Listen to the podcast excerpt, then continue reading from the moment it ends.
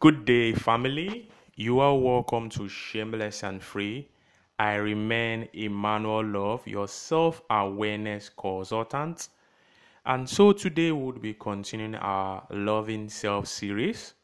And our major focus today would be on acceptance and the two words, the two words that characterize acceptance.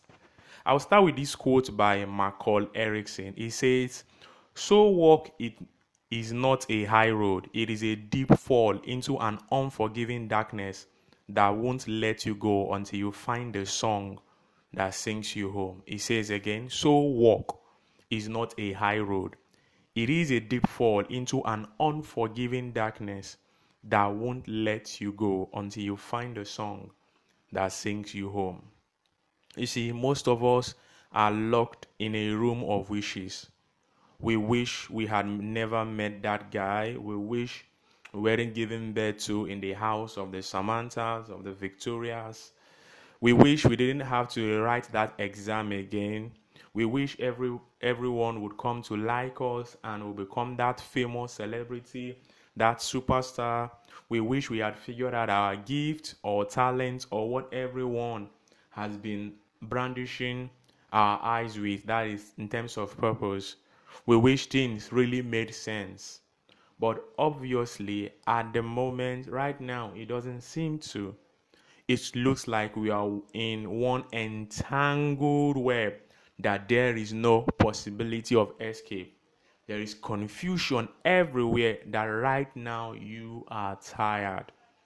Perhaps nobody knows but even if they knew, what would they do about it? You conclude. You keep asking yourself this question because you are seriously tired of everything. Why can't we have the other world dominate your sleeping and your waking thoughts? It is that real. You see, in my pursuit to actually understand the divine, I found a community that embodied what I was looking for, what I had been looking for. Hooray, right? Yes. And I could feel alive once again within when I was in their midst until I heard and I read and I also connected with a man in that group that everything about him reflected the life that I wanted to express spiritually. It was so freeing and so beautiful, enchanting and charming indeed. Quickly, I slid into his DM because for a long time I had wanted to learn this. And so I was there in his DM doing all I could, including begging to be shown the way. I read everything I could lay my hands on about what he had written. I was that desperate. I wanted a life that communicated everything, and his seems to exemplify that. Everything about him spoke of the life I wanted. Yet the outcome was a great chasm it was like I would never be like him. I could sense that long distance and I was breaking on the inside like a glass with many cracks. There were times I felt everything was unfair, life was a scam, and maybe I was not fit to live that way. Have you had that feeling before? You see, that long distance I felt back then, which most of us feel at this time, is the difference between two words what we want versus what we are right now. This is the reason why most of us finds it difficult, hard to accept reality. For how can we embrace it when we are when when there is definitely a better version not within our reach? Put the better version in quotes.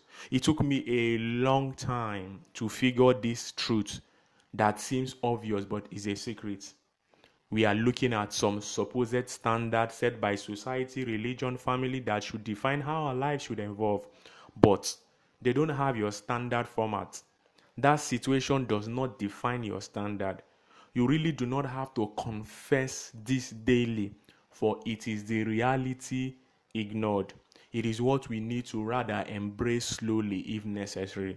You know, that circumstance or event or reality has that tendency to create the idea that you are missing out. Like I was struggling, I wanted to learn. I thought I was actually missing out on everything it means to live free. That you are missing out on something great that would have happened. So the need to either pursue or you are a loser. Another truth from experience is that you will truly miss out. Yes, you will truly miss out. But it is not from realizing your wishes, which are good though, but not accepting your present world. What acceptance does is to bring your mind to the present from the future or the past to enable you see things clearly. For you would come to grasp that living is not a destination, but about growing and evolving fully. Let me end with this quote by Steve Maraboli, which says, Acceptance makes an incredible fertile soil for seeds of change. What do you resolve to do from henceforth? Always know that you are evolving. If I ask you to name all the things that you love, how long will it take for you to name yourself? I'll stop here for today. Feel free to share with me your feedback, your comments, your criticisms, and also share this with friends as well. I remain Emmanuel Love. Have a wonderful day and bye for now.